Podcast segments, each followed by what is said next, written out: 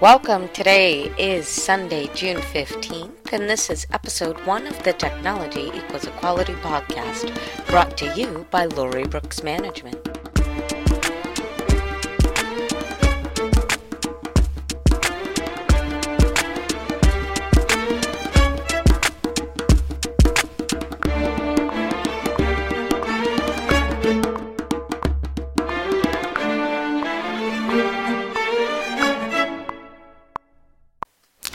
Welcome and thank you so much for joining me for this first episode. I am Lori Brooks of Lori Brooks Management, and I will be your host.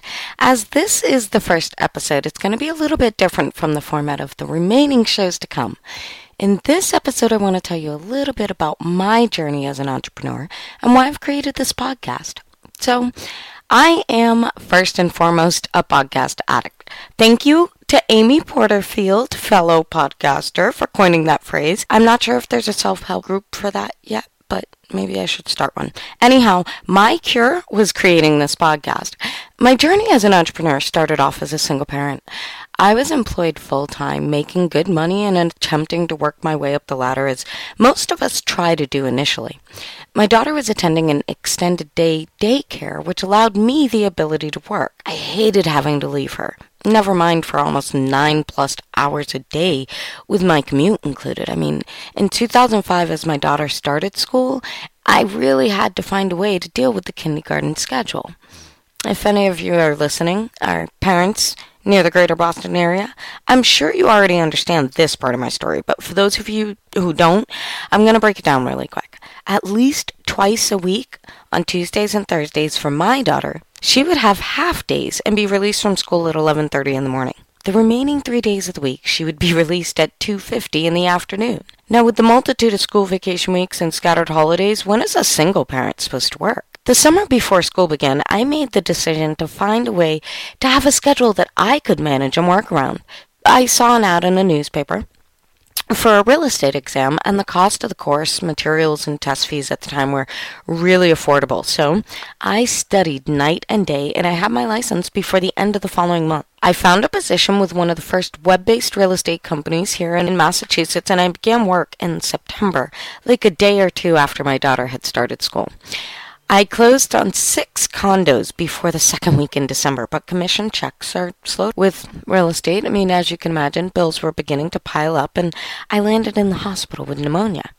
At the same time, my laptop crashed, so I couldn't even accomplish working remote from the bed, and to top it all off, I was not bright enough, even then, to back up any of my info anywhere. Why? I don't know. I can't answer that, people, but as you can imagine, I gave up on real estate and decided to return to full-time employment.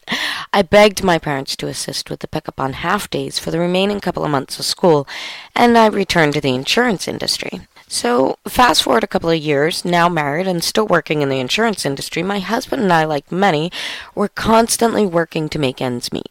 In 2009, my body decided once again to dictate a quick chapter, and instead of a financial collapse, like most experienced, we had a health collapse, and I was diagnosed with Crohn's disease. I was placed on a much-needed medical leave, but not having my income during this leave was not going to work. It's a stress-induced illness, and this was just making things even worse. So I realized early on that my health was not going to allow me to return to the workplace, on a full-time basis, but I had to figure something out, and that's when I decided I was really going to just work for myself. So I began doing contracted work for financial agents and researching how other people began businesses with no personal investment. I was only doing this because we had no money to invest in starting a business. None. We were, in my mother's eyes, robbing Peter to pay Paul every month. There is only so much that you can cut back on, coupon and bargain hunt for, and we knew supplementing our income was the only thing we would be able to do to relieve the financial stress that we were beginning to feel. One afternoon, my mother had given me a book. It was the Money Book for the Young, Fabulous, and the Broke by Susie Orman. I mean, the book provides some really solid planning ideas, and it even attempts to provide an individualized action plan to get you on your way to becoming young, fabulous, and far from broke. It's still a rather generalized approach at telling us all what we knew long before we got to where many of us are today. Get a good education and a job and a career. Do your best at avoid spending frivolously. Track your dollars so that you know where they're going. Use auto pay, save every penny you can, and try to have as much saved tax-free as possible.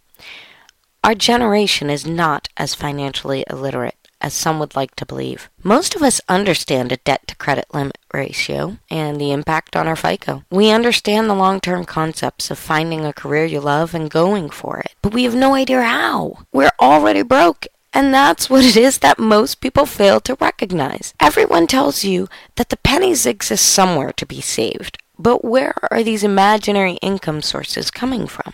It's 2014.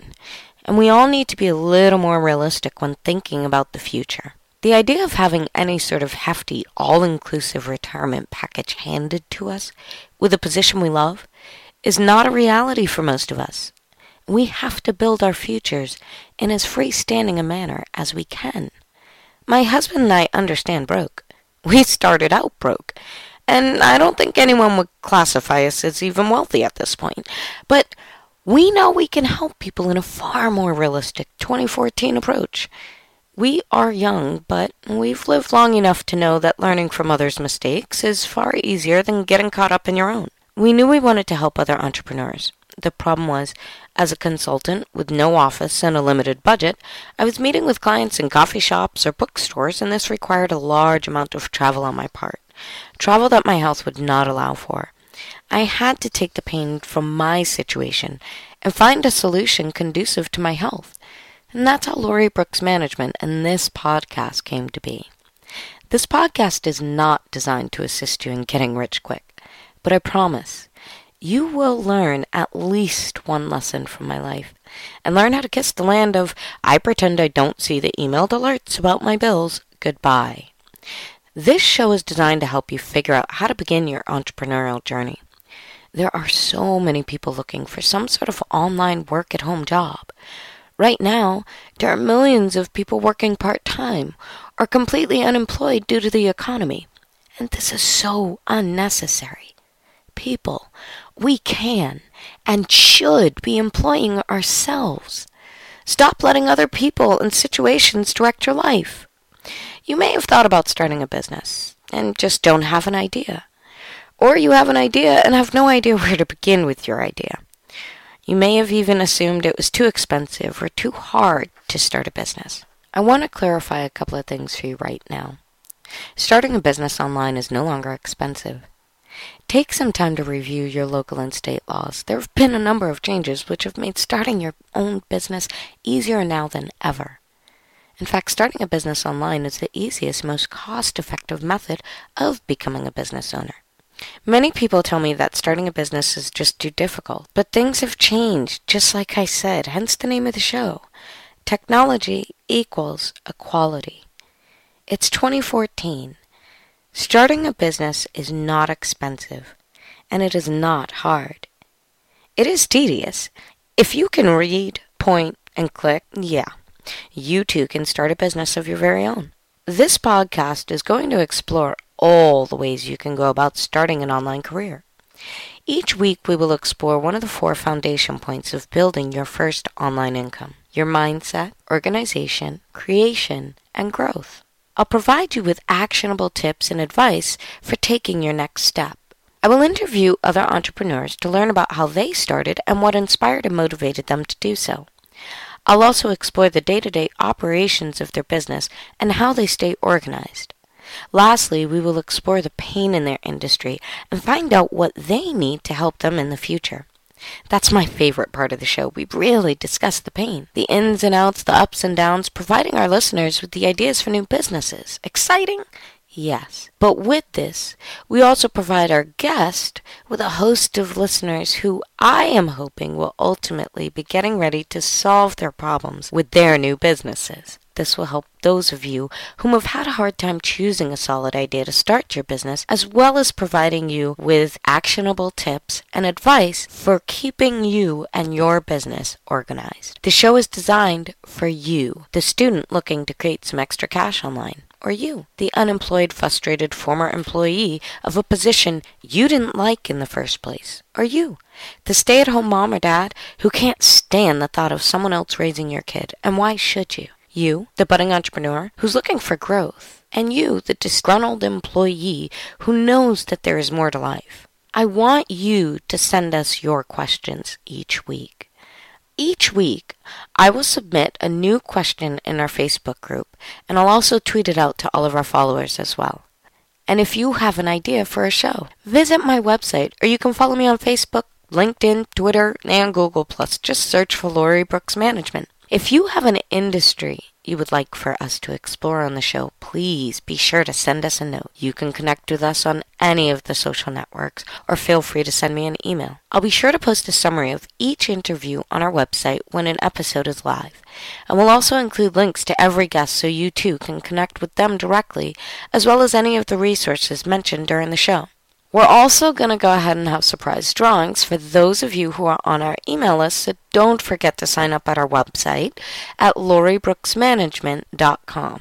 So I hope you will all join me for our second episode on when we talk mindset with our very first guest, Jeet Banerjee, who has created multiple online businesses. He's a consultant, and there are so many amazing things. And to top it all off, this kid is young. I can't wait to introduce him to all of you. Thanks again for listening, and I really can't wait for next week. If you're looking forward to episode 2, please tell everyone you know. For a quick tweet to tell your friends, visit LoriBrooksManagement.com/tell-all. Thanks, guys, and have a great weekend.